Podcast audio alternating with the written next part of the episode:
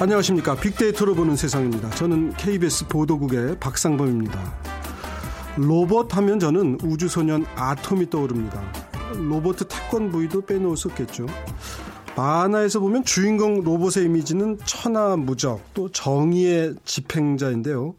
그런 정도는 아니더라도 로봇과 인공지능이 결합하면서 더 사람처럼 보이는 로봇들이 속속 선보이고 있습니다. 인공지능은 또 똑똑한 비서의 역할을 그야말로 똑부러지게 하고 있습니다. 인공지능을 가진 로봇이 지금 우리 생활을 바꾸고 있는데 어떻게 얼마나 바꿀지 살펴보겠습니다. 잠시 후 세상의 모든 빅데이터 시간에 로봇 페퍼라는 키워드로 얘기를 나눠보고요. 이어지는 빅데이터가 알려주는 2030 핫트렌드 시간에는 모바일 메신저에 대해서 빅데이터 분석을 해보겠습니다. 기대해 주십시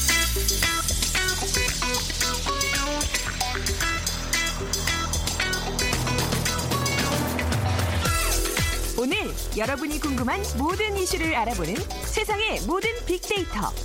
연세대 박희준 교수가 분석해드립니다. 네, 박 교수님 어서 오십시오. 네, 안녕하십니까. 지난해 그 이세돌 구단하고 예. 알파고의 대결 이후에 사람들이 인공지능에 대한 관심이 참 많이 늘어났더라고요. 그렇죠. 야 바둑만큼은 사람을 못 이길 건 줄 알았더니 뭐 이세돌 구단도 처음에는 내가 뭐 쉽게 이기지 않겠나 이렇게 예. 했다가 그야말로 어떻게 보면 진짜 큰 차이로 지고 말았는데 은퇴를 했죠 이제 알파고가. 그래 이제 더 이상 적수가 없어. 난 이제 그만 인간계를 떠난다. 뭐 이제 이렇게. 근데 알파고가 남긴 유일한 일패가 예. 이세돌 구단에게 당한 일패입니다. 맞아요. 지금 생각해 보면 그렇습니다. 그 이후로는. 더 예. 천하무적이 돼 가지고. 그래서 이제 인공지능 또 이제 로봇, 그러니까 로봇 뇌에 정말 인공지능이 탑재되면 사람 같은 로봇이 나오는 거 아닌가 하는 생각들 하시는 분들이 많습니다. 실제 우리 삶 속에서도 이미 로봇이 들어와 있다고 봐야죠. 예. 뭐 이미 우리가 로봇을 크게 이제 산업용 로봇, 제조용 로봇, 그다음에 이제 서비스 로봇으로 구분을 하는데요. 네. 제조업체에서는 뭐 사람의 근력을 대신하는 그런 예. 산업용 로봇은 이미 오래전부터 활용이 네. 되어져 왔고요. 최근에 이제 서비스 로봇, 인간의 지능과 감성을 일정 부분 대체할 수 있는 네. 그런 로봇들이 속속 등장하고 있는데 에, 뭐 얼마 되지 않았습니다마는 국내 한 은행에서 네. 로봇 은행원을 이제 제, 출시를 했습니다. 그래서 네. 어, 주요 시중 은행들이 최근에 보면 고객 상담, 대출 네. 심사 등 주요 업무에 인공지능을 활용을 하고 있고요. 네. 그래서 90년대 말이었나요? 빌 게이츠가 어, 은행 업무는 필요하지만 앞으로 은행은 필요 없을 것이다라는 음. 그때는 상당히 좀 황당한 예측을 네. 했었는데 이것이 점점 현실화가 되어가는 느낌이고요. 어, 최근에 그 국내의 우리은행에서 세계 최초 감성인식 휴머노이드 로봇이죠. 페퍼를 도입을 했습니다. 그래서 일부 영업점에서 지금 선을 보이고 있는데요. 음, 지금 이거 일하고 있나요? 근무 중인가요? 예, 근무 중입니다. 예. 그래서 영업점을 방문하는 고객에게 인사를 하고요. 네. 창구 안내를 하고 그리고 금융 상품을 추천하고 이벤트를 안내하고 이런 뭐 제한적인 업무를 시작하고 음. 있습니다만은 벌써 이제 로봇 은행원 시대가 네. 다가오지 않았나 하는 생각을 해봅니다. 하긴 그 저기 바둑 둘 때도 그런 얘기들이 있던데 사람은 바둑을 두면서 공포에 휩싸이거나 두려운 마음이 생기거나 보복을 하고 싶은 마음이 생기는데 예. 그 인공지능의 세계에서는 그런 게 없기 때문에 그냥 이기기만 하면 되지 그렇죠. 분한 마음도 없고 예. 그러니까 마, 그런 분노가 일지 않기 때문에 무섭다 하는데 사실 은행이나 이런 부분도 상품 소개하고 할때 예. 내가 아는 사람이 믿는 상품이니까 소개해줘야지. 로봇은 그런 생각 안 할 거 아니에요. 예. 그다음에 뭐 수익률이 떨어졌으니까 이번에 복구해야지. 이런 무리한 투자를 유도한다거나. 예. 그런 것도 없어서 괜찮을 것 같기도 이미 해요. 뭐 월스트리트 에서는요. 예. 그 업무에 이미 많은 부분을 인공지능이 벌써 대체를 하고 예. 있고요. 그런데 이제 인공지능이라고 하면 우리가 소프트웨어에 연계되어서 사용되기 때문에 우리가 피부로 느끼고 와닿지는 않지만은 네. 지금 좀 전에 말씀드린 그런 서비스 로봇, 감성 로봇들은 인간의 형태를 어느 정도 가지고 있고 그리고 음. 인간과 소통을 하면서 그들의 업무를 수행하기 때문에 뭐 우리가 이전에 가지고 있었던 그런 로봇에 관한 이미지에 조금 더 부합되는 그런 모습으로 이제 우리 삶 속에 다가오고 있는 것 같습니다. 네. 아까 이제 은행권에서 벌써 이제 본격적인 서비스를 했다는 건데 예. 이게 그러니까 뭐 하여튼 단순하게 인사하는 정도가 아니고 예. 실질적으로 하여튼 은행 업무를 보는데 도움이 되는 거죠. 지금 조금의 조금에 소개해드려드린 일부 영업점에서 선보이고는 페퍼라선 로봇은 그냥 그 안내 정도의 수준에 음. 있고요. 그 다음에 이제 인공 로봇이 결합된 그런 여러 가지 서비스 상품들은 지금 우리가 가지고 있는 이제 스마트폰이라는 단말기를 통해서 예. 이제 제공이 되고 있습니다. 그 무슨 뭐 국민은행에서도 리부 예. 톡, 똑똑이요? 톡톡이요? 예. 똑, 예, 똑똑이라고 발음을 하는데 또 영어로는 이제 톡톡이라고 예. 쓰여져 있고요. 예. 그래서 이런 경우는 이제 스마트폰 앱에 메신저 창을 통한 채팅이 가능하고요. 네. 그리고 음성 대화로 음성 인식 기반입니다. 음성 대화로 이제 거래 내역 조회, 거래 내역 조회도 가능하고 계좌 이체도 가능합니다. 그러니까 에, 뭐 예를 들어서 누구에게 3만 원을 보내달라라고 얘기하면 자동적으로 계좌 이체가 이루어지는데요. 보통 우리가 계좌 이체를 하기 위해서는 비밀번호를 입력하고 그다음 공인 인증서를 사용해야 그렇죠. 되는데 번거롭죠. 예, 이 스마트폰 앱의 경우에는 이제 목소리 인증을 해요. 그래서 음. 목소리를 통해서 본인 확인을 하고 있습니다. 어, 그러면 비슷하면 헷갈리진 않을까요? 그러니까 그런 거 구분을 다 하는 모양이죠. 예, 그런 구분을 이제 해낼 수 있는 정도의 수준에 이른 것 같습니다. 이게 이제 조금 더 지능이 좋아지면 김국민 아까 김국민이라 그러셨나요? 누구 누구에게 3만 원 보내줘 그런데 안 됩니다. 그 사람 신용이 낮아서 못 빌려줄 빌려줄 대상이 안 됩니다. 이렇게 이제 판단하고 얘기를 할 수도 있을 것 같아요. 지금은 예. 이제 그렇진 않다더라도. 그리고 뭐 이제 또 일부 은행에서 출시하고 있는 서비스인데요. 앞서 말씀드린 것처럼 어, 내역 조회나 계좌 이체 등 간단한 업무뿐만이 아니라 고객이 동의를 하면 은행 계좌와 신용카드 내용 등을 이제 내역 등을 분석해서 그 사용자의 지출 규모, 소비 습관, 금융 자산 현황, 소득 지출 변화 등 같은 정보들을 이제 기반으로 해서 어, 사용자의 어떤 재테크의 방향성을 또 설정해 주기도 하고요. 음. 그런 부분에 또 일조도 지금 담당하고 있습니다. 네.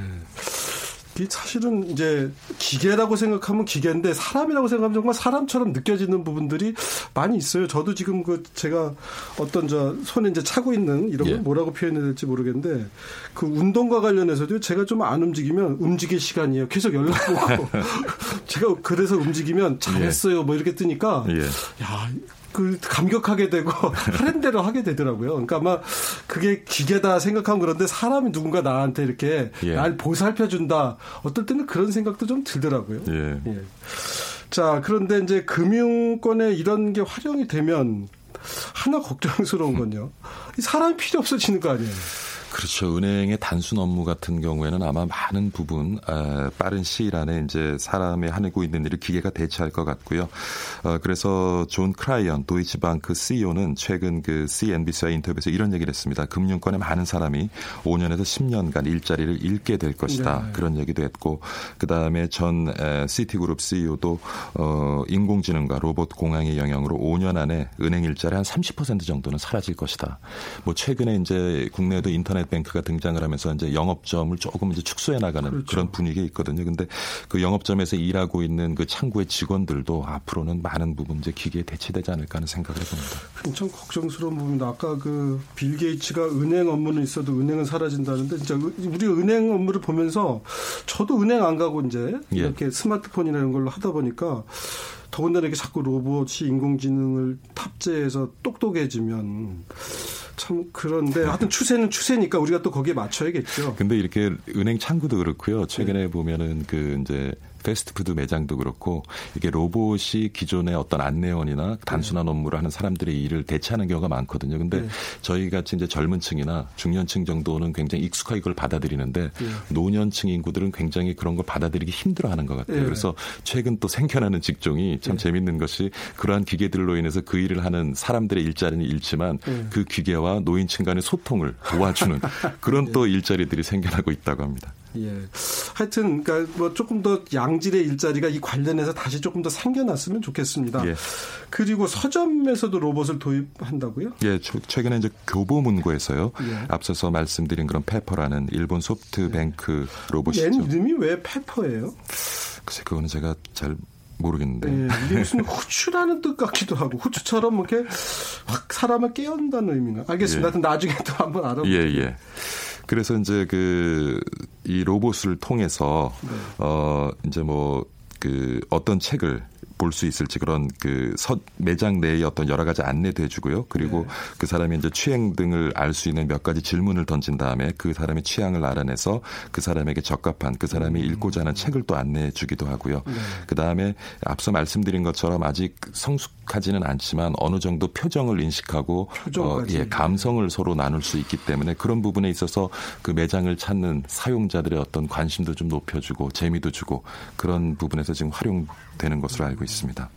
아직은 초기지만 이제 이게 자꾸 발전해 나가면 정말 사람같이 친구처럼 모든 예. 것을 의존 의논할 수 있고 때로는 의존할 수 있는 그런 로봇이 나오지 않을까 싶기도 합니다. 근데 지금 이제 쭉 아까 로봇 페퍼 얘기를 하셨는데 이게 일본 제품인 거죠? 예. 일본 그 소프트뱅크 산하 로봇 제조사죠. 소프트뱅크 로보틱스에서 이제 개발한 회사인데요. 네. 사실 어떻게 보면 이게 손정의 그 소프트뱅크 회장의 작품이기도 한데 네. 2012년이었습니다. 예, 알데바란 로보틱스 라는 그런 프랑스 업체예요. 그 벤처사를 하나 입수를 해, 인수를 해서 그룹 내 편입을 시킨 다음에 지금 본격적으로 로봇 자회사를 이제 갖게 됐는데요. 그래서 이게 지금 에, 페퍼라는 로봇이 공개된 것이 2014년인데 네. 공개 이후에 지금껏 일본에서는 한 만 대 정도 넘게 팔렸고요. 미국과 중국 등지에서도 지금 페퍼 도입을 검토 중인 곳도 많고 그래서 뭐 이제 로봇계에서 특히 이제 서비스용 감성 로봇계에서는 지금 월드 스타로 떠오르는데 음. 사실 아까 앞서서 말씀드린 것처럼 로봇의 산업용 로봇과 이제 서비스용 로봇이 있다고 하는데 네. 산업용 로봇에는 우리 사람이 가지고 있는 근육처럼 은 아니더라도 좀 더 이렇게 정교하게 움직임을 만들어내는 그런 로봇들이 있습니다. 뭐 일본 혼다의 아시모라든가 이런 로봇들이 음, 네. 있긴 한데 지금 페퍼는 그렇게 이제 이런 아주 예민한 어떤 근육의 움직임을 보이는 이런 로봇은 아니고요. 네. 하지만 앞서서 사회자님께서 말씀하신 것처럼 사용자와 대화를 주고받으면서 네. 사용자의 어떤 취향을 읽어내고 사용자의 네. 어떤 표정을 읽어내고 이런 부분에서는 굉장히 앞서 있는 로봇이라고 보시면 되겠습니다. 이제 뭐 제가 이제 프로그램 처음 시작할 때 그 아톰 뭐 예. 마징가 제트 뭐 이런 사실 이제 일본 만화였잖아요. 저는 일본 만화인지도 모르고 봤는데 아마 그 일본 사람들은 그런 만화를 통해서 그 로봇에 대한 관심이 어려서부터 많았고 예. 그런 게 정말 산업으로까지 이어진 게 아닌가 하는 생각도 들어요. 상대적으로 우리는 조금 떨어져 있는 것 같고요. 예. 일본에 예. 비해서는. 로봇에서는 지금 뭐 일본이 가장 앞서 있다고 해도 과언이 아니고요. 예. 2015년 기준으로요. 세계 로봇 시장에서 서비스 로봇이 차지하는 서비스 로봇만 좀 보겠습니다. 네. 차지하는 비중이 한 38% 되는데 한 국은 15%에 불과했고요. 우리도 꽤 되는군요. 예, 네. 시장 규모 적진 않습니다. 그래서 네. 그의 한국은 중국에 이어서 규모면에서 2위였어요. 네. 그 2위의 로봇 출하 국가였는데 네. 그런데도 국내 생산량보다는 수입량이 거의 두 배 가까이 많았고요. 음. 주로 또 일본산입니다. 예, 그리고 지금까지 우리가 로봇에 대한 많은 투자를 해왔는데 우리가 제조업 중심의 어떤 경제를 가지고 있다 보니까 공장에서 활용될 수 있는 산업용 로봇에 예, 굉장히 투자를 그 많이 로봇 했어요. 로봇 팔이라 그러죠. 그러니까 예. 결국 이제 제조 장비 같은 건데 예. 그 사람이 손을 안 쓰고서도 할 수 있으니까 이제 로봇이다 예. 이렇게 이제 부르는 거죠. 예. 네. 그래서 제조용 로봇 같은 경우는 우리가 굉장히 경쟁력을 가지고 있고요. 근데 네. 그런 제조용 로봇은 지금 한국에서는 지금까지 대기업 중심으로 투자가 이루어졌어요. 근데 네. 사실은 소프트뱅크도 그렇지만 그 프랑스의 한 벤처를 인수해서 지금 로봇 사업을 하고 있는데요. 감속 로봇 이쪽은 아무래도 큰 기업보다는 이게 벤처 기업 규모가 작은 로봇 중심의 기업이 훨씬 더 좀 경쟁력을 가질 수가 있고 그래서 음, 네. 지금 국내에서도 보면은 많은 벤처들이 이 분야에 지금 도전을 하고 있습니다. 네, 우리 젊은 인재들이 이 분야에 좀 더 뛰어들었으면 하는 생각이 드는군요. 이 로봇에 대한 SNS를 이용하시는 분들의 생각은 어떨까요? 참 재밌는 것이 제가 그 로봇이라는 단어로 지난 세 달간 나눈 네. 대화 분석을 해보니까 예. 가장 그 상위 순위에 있었던 단어가 섹스였어요. 그래서 이게 어떤 예. 연유인지는 모르겠으나 하여튼 섹스란 단어가 아주 예. 월등히 많은 그러한 예. 비중을 차지했고요. 그 다음에 청소기, 여자, 인공지능, 남자, 기대 이런 단어들이 그 예. 뒤이었습니다. 그래서 아무래도 국내에서는 이제 로봇 청소기가 예. 많이 판매가 되고 사용하고 있다 보니까 예. 많은 분들이 로봇하면 일단은 좀 청소기를 떠올리는 것 같고요.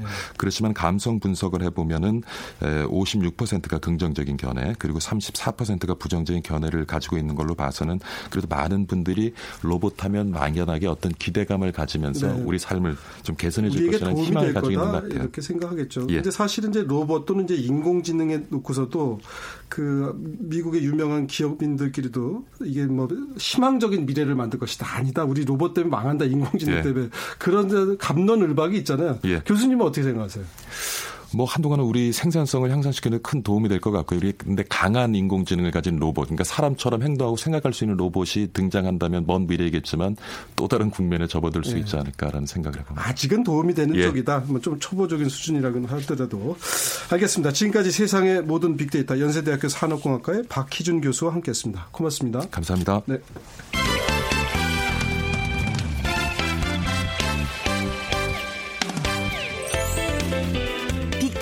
알려주는 2030 핫 트렌드. 빅커뮤니케이션 전민기 팀장이 분석해드립니다.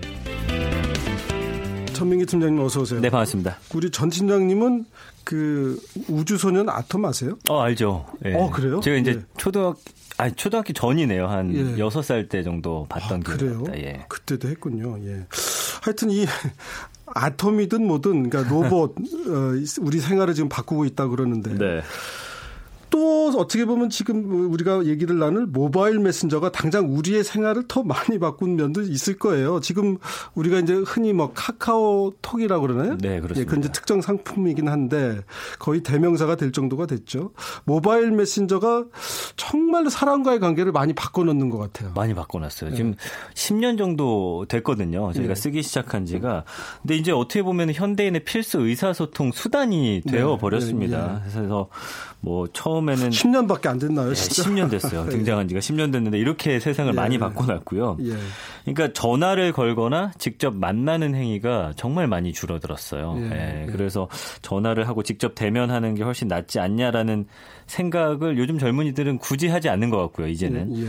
그리고 글로 해도 될 걸 굳이 말로 하는 게 비효율적이다. 그리고 누구 앞에서 얼굴 보면서 말하는 게 좀 더 어렵다. 이런 인식들이 좀 확산이 되면서 네. 뭐 굳이 만나서 하냐 전 전화 뭐하러 하냐 그냥 예. 메신저 딱 보내면 그만이지 네. 이제는 많은 분들이 그렇게 생각하시는 것 같습니다. 아니 저도요 제가 이제 아는 분들하고 전화를 할까 뭐 이건 이제 그런 문자 메시지 같은 거죠 결국은 네. 뭐 그런 이제 모바일 메신저를 이용할까 한번 생각하게 되더라고요. 음, 그러니까 맞습니다. 아주 허물없는 사이면 전화를 하고 그렇지 않으면 다짜고짜 전화를 하는 게 네. 약간 받는 쪽에서 당황하지 않을까 이런 생각도 음. 사실 하게 돼요. 그러니까 사람들이 모바일 메시지가 훨씬 편하다고 느끼는 거죠. 그렇죠. 한 신문사가 이제 8월 13일부터 2주 동안 네티즌을 대상으로 좀 온라인 실무, 어, 설문조사를 실시를 했더니 응답자 중 4명 중 3명, 75.7%가 대화를 주로 이제 메신저 문자를 네. 포함해서 한다고 답을 했고요. 전화로 한다는 사람이 10.7%, 대면이 8.7%에 불과했습니다. 예. 근데 참 재밌는 건 가족 간에도 결과가 크게 다르지 않다는 아, 거예요. 그러니까 메신저로 43.7%가 예. 가족과도 메신저로 대화를 한다. 예. 그 전화가 27%, 대면이 25.7%니까 음. 요즘엔 그 가족 간에도 창이 보통 한 4, 5개가 됩니다. 예. 어머님 따로, 아버님 엄마가 따로. 엄마가 부엌에서 네. 얘들아 밥 먹으러 와. 그러면 이제 안방에서 아빠 나오고 저 건너방에서 아들 나오고 딸 나오고 따님 나오고 네. 이러나요?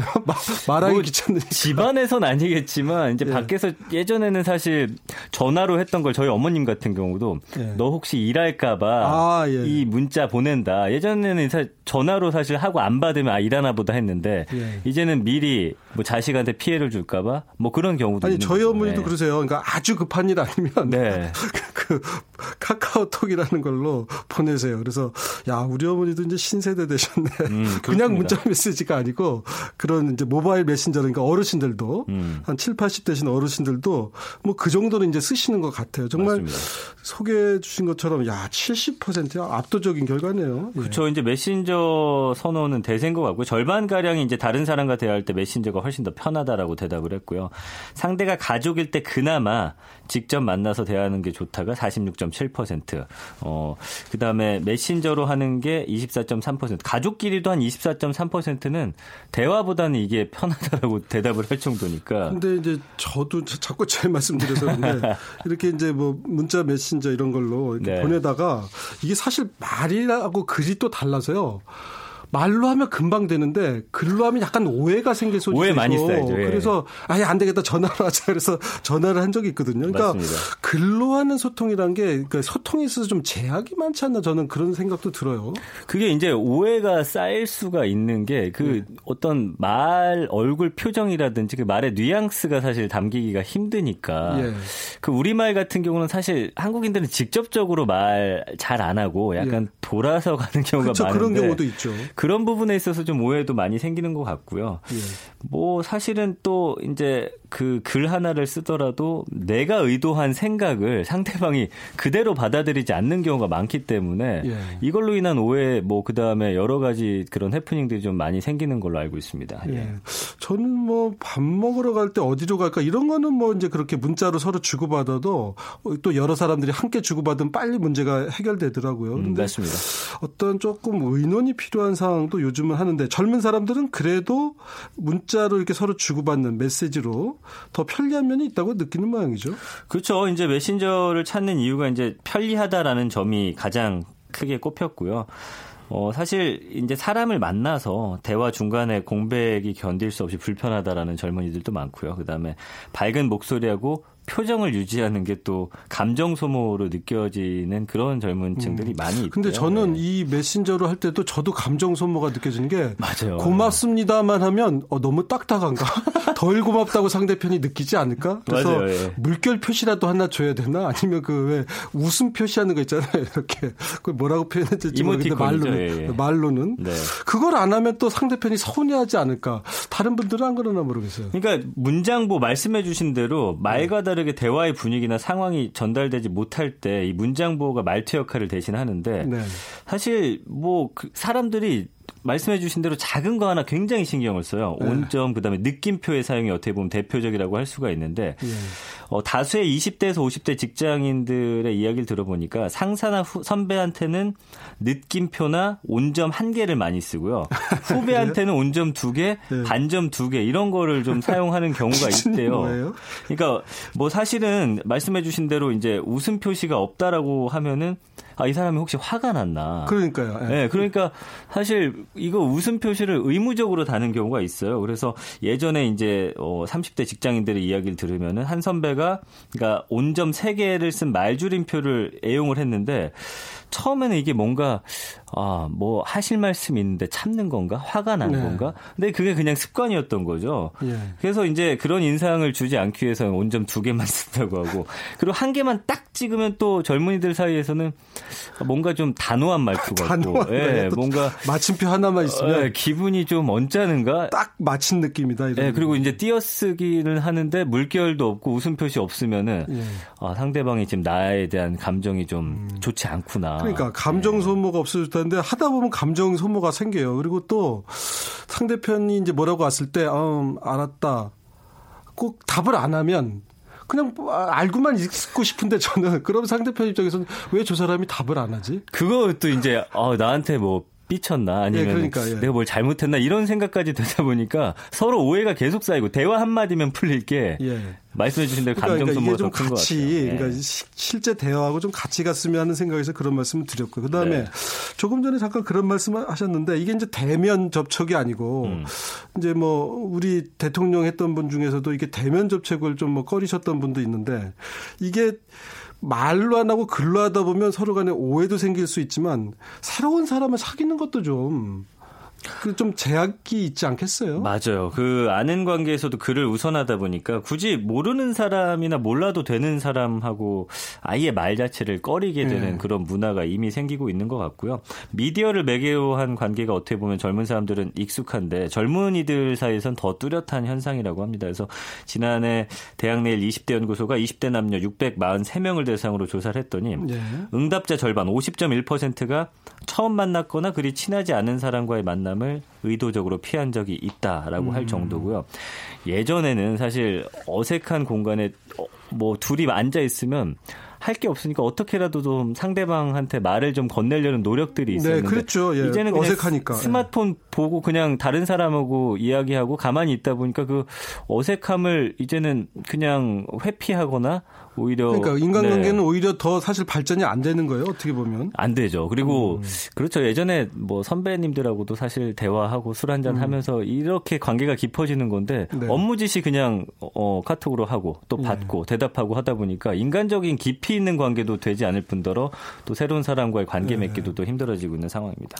근데 이제 연세가 있는 분들도 전부 이제 모바일 메신저를 이용하면서 전에 저희가 좀 다루기도 했습니다만 네. 이게 이제 뭐 높은 분은 그냥 뭐 물어본다고 생각할 수 있지만 그게 이제 결과적으로 업무 지시처럼 되는 경우도 있고 그렇죠. 그게 또 이제 아무 때나 어 아직 안 자지 뭐좀 알아볼래 네. 예를 들어서 이러면 이거 참 그또 난감하거든요. 그게 이제 프랑스에서는 연결되지 않을 권리라고 해서 법안을 만들었습니다. 아, 근무 시간 이외에는 이런 메신저를 금지하는 법안이 네. 지금 어, 통과가 되고 있고요.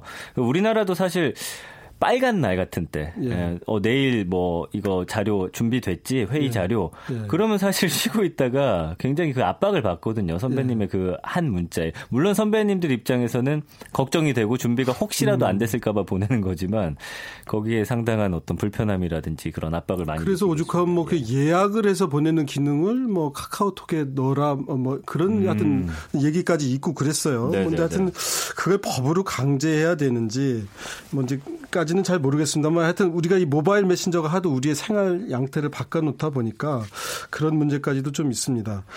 지금 모바일 메신저 얘기를 저희가 쭉 좀 나누고 있는데 최근에는 이제 어 벌써 몇 년 됐나요? 그 이 메, 모바일 메신저를 누군가가 들여다볼 수 있다. 그래서 불안해하고 맞습니다. 그래서 다른 뭐 해외 서버를 둔 데로 가겠다. 이런 것도 있었잖아요. 이제 그런 거를 통해서 워낙 많이 쓰고 있다 보니까 우리나라 안에서도 또 이게 혹시나 어 이게 뭐 다른 사람들이 필요에 의해서 해킹을 한다면은 내 대화가 어 엿보이지 않을까라는 생각들을 하고 있는 것 같고요. 그래서 이제 다른 채팅창으로 옮겨가는 분들도 계세요. 그리고 요즘에 이제 해외 에서 인기 있는 것은 내가 보낸 이후에 뭐 10초 후에 이 맥, 메시지를 어, 삭제하는 기능이 있는 게 있습니다. 그래서 네. 뭐그 시간을 설정할 수가 있고요. 상대방이 네. 본 이후에 그 시간이 되면은 자동으로 그냥 막 파기가 돼서 사라져 버리는 음. 그러니까 이런 것들 사용하는 분들도 늘고 있고요. 네. 저희가 이제 모바일 메신저라고 하는데 모바일 메신저들이 이제는 단순하게 뭐 문자 메시지 정도를 주고받는 게 아니고 이제 미디어로서의 기능도 강해진 것 같아요. 네. 광고도 들어오기도 하고 거기서 뉴스도 볼 수도 있고 거기서 동영상도 서로 보내주고 사실 저희가 주로 이제 문자 메시지 보내는 얘기를 했는데 모바일 메신저 안에서 온갖 게 다 가능하더라고요. 지금 뭐그 말씀해 주신 대로 못하는 게 없습니다. 예. 동영상도 보내고 바로 볼 수 있고. 예. 그다음에 송금도 이제는 계좌 없이 그렇죠. 상대방 이름 찍으면 바로 보낼 수가 있고요. 그래서 사실 편리함 이면에 말씀해 주신 대로 어떤 불안감도 자리를 잡고 있는 거예요. 이게 예. 나에 대한 어떤 정보가 예. 하루 아침에 또 어, 그렇죠. 어떻게 보면 예. 우리의 하루의 삶이 거의 모바일 메신저 안에 다 녹아들어 있을 수도 있어요. 그렇죠. 모바일 메신저로 누구를 만나 누구하고 대화를 하는지 네. 어떤 동영상을 좋아하는지 음. 또 누구에게 돈을 보내는지 그러니까 그 생활 자체가 모바일 메신저라는 게 우리 어떻게 보면 생활의 주요 플랫폼이라 그럴까요? 그렇게까지 지금 된 게 아닌가 싶기도 하고. 그게 이제 내가 하는 것들이 데이터로 다 차곡차곡 쌓이고 있습니다. 그래가지고 네. 사실 그 업체에서는 이걸 활용 마케팅으로 활용 활용하는 건데 어떻게 보면은 예전에 빅브라더처럼 나라는 인간 자체가 누구인가에게 감시받고 있다라는 느낌도 받을 수가 있고요. 네. 뭐 내가 주로 들어가는 사이트나 채팅에 말하는 용어라든지 이런 것조차도 다 분석을 해가지고 뭐 이모티콘 같은 것도 추천을 해주니까요. 사실은 어, 엄밀히 따지면 또 손발이 묶여 있는 듯한 느낌을 받으실 음, 수가 네. 있죠. 예.